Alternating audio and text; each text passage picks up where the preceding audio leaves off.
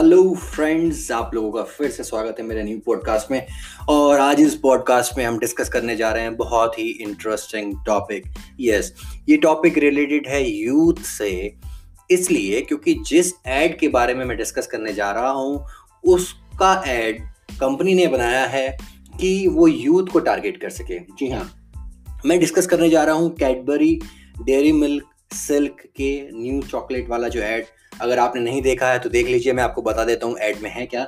इस एड में एक लड़की वॉक कर रही है और ऊपर छत से एक लड़का अम्ब्रेला या छतरी कहें लेकर उस लड़की को छाँव देता है और चॉकलेट ड्रॉप करता है। लड़की चॉकलेट कैच कर लेती है। जहाँ जहाँ लड़की वॉक करती है, लड़का कोशिश करता है उसको अम्ब्रेला से छाँव देने की। अब समझने की बात यह है कि ये एड बनाया क्यों गया? इस एड के पीछे स्ट्रेटेजी क्या रही?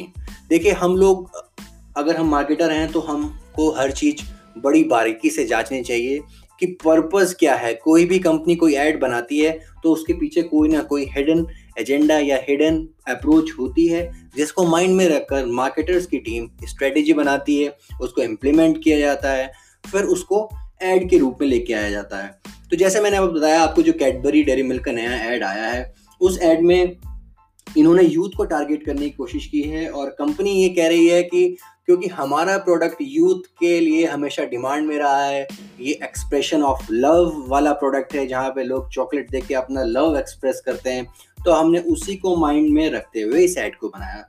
बट मैं यहाँ पर आपको जो बताना चाह रहा हूँ कि कंपनी ने क्या स्ट्रेटेजी बनाई और उनकी अप्रोच क्या रही। अगर आपने देखा हो, पिछले टू और थ्री मंथ्स के अंदर कोई भी चॉकलेट का न्यू एड नहीं आया तो कैडबरी को ये मार्केट ओपन दिखा कि अभी अगर हम कोई एड लॉन्च करते हैं तो शायद वो हमारे लिए बहुत बढ़िया हो सकता है, क्योंकि अभी अदर कॉम्पिटिटर्स कोई भी एड लेकर नहीं आ रहे हैं। तो कैडबरी ने इस मौके को कैश करते हुए सबसे पहले अपना प्रोडक्ट लॉन्च किया। जो इसमें सबसे बड़ी बात है कि कंपनी ने जो एड बनाया, इसमें इन्होंने इंटीग्रेटेड मार्केटिंग मिक्स करी है। कि मतलब इन्होंने डिजिटल माध्यम के थ्रू लोकल ऑफलाइन या यूँ कहिए कि लोकल ग्राउंड की ऑडियंस को टारगेट करने की कोशिश करी है। जैसे कि मैं आपको बताऊँ, इसमें क्या है कि जो इंडियन यूथ है, अगर आप समझें तो हमारे यहाँ रोमांस को लेके एक अलग पार्ट होता है हमारी लाइफ में। हर एक की लाइफ में जो उसकी यंग जनरेशन की मेमोरीज होती हैं, वो कुछ अलग होती हैं। तो कैडबरी ने क्या किया है कि उसी मेमोरीज को कैश करते हुए कि अगर यंग जनरेशन अभी प्रेजेंट में है तो वो भी इस एड से रिलेट कर पाए। और जो पुरानी ऑडियंस हो चुकी है, जो सीनियर हो चुके हैं, जो इस एज से निकल के बाहर आए, वो भी इस एज से रिलेट कर सके। तो पर्पज या कहें कि इस ब्रांड का जो उन्होंने नाम दिया है कैंपेन दिया है how far will you go for love तो इन्होंने इस एड को बनाया है इसी पर्पज से है कि ज़्यादा से ज़्यादा लोगों को ऑडियंस को इसमें एंगेज कर पाए। क्योंकि होता क्या है, जब आप किसी एड के साथ इमोशनली कनेक्ट होते हैं तो उस एड की या उस प्रोडक्ट की जो कामयाबी है, वो अलग लेवल पे हो जाती है।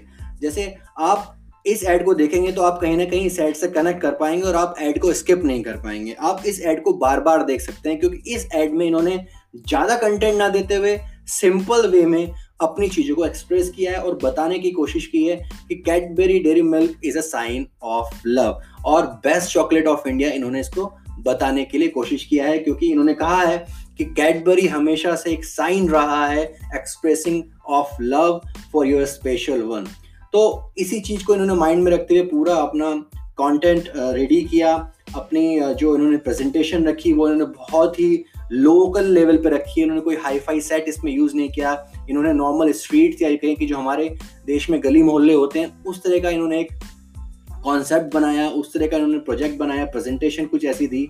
तो आप इस एड को देखिए और एनालाइज करने की कोशिश कीजिए एज ए मार्केटर कि आपको इसमें क्या लर्निंग मिलती है। मेरे हिसाब से जो मुझे लर्निंग मिलती है, इसमें इन्होंने इंटीग्रेटेड मार्केटिंग करी है कि इन्होंने लोकल चीज़ों को प्रोजेक्ट करते हुए डिजिटल प्लेटफॉर्म पर लाते हुए कम शब्दों में ज़्यादा चीज़ कहने की कोशिश करी है और इमोशन लाने की कोशिश करी है ताकि लोग इमोशनली जुड़ पाए और इनका कैंपेन सक्सेसफुल हो पाए।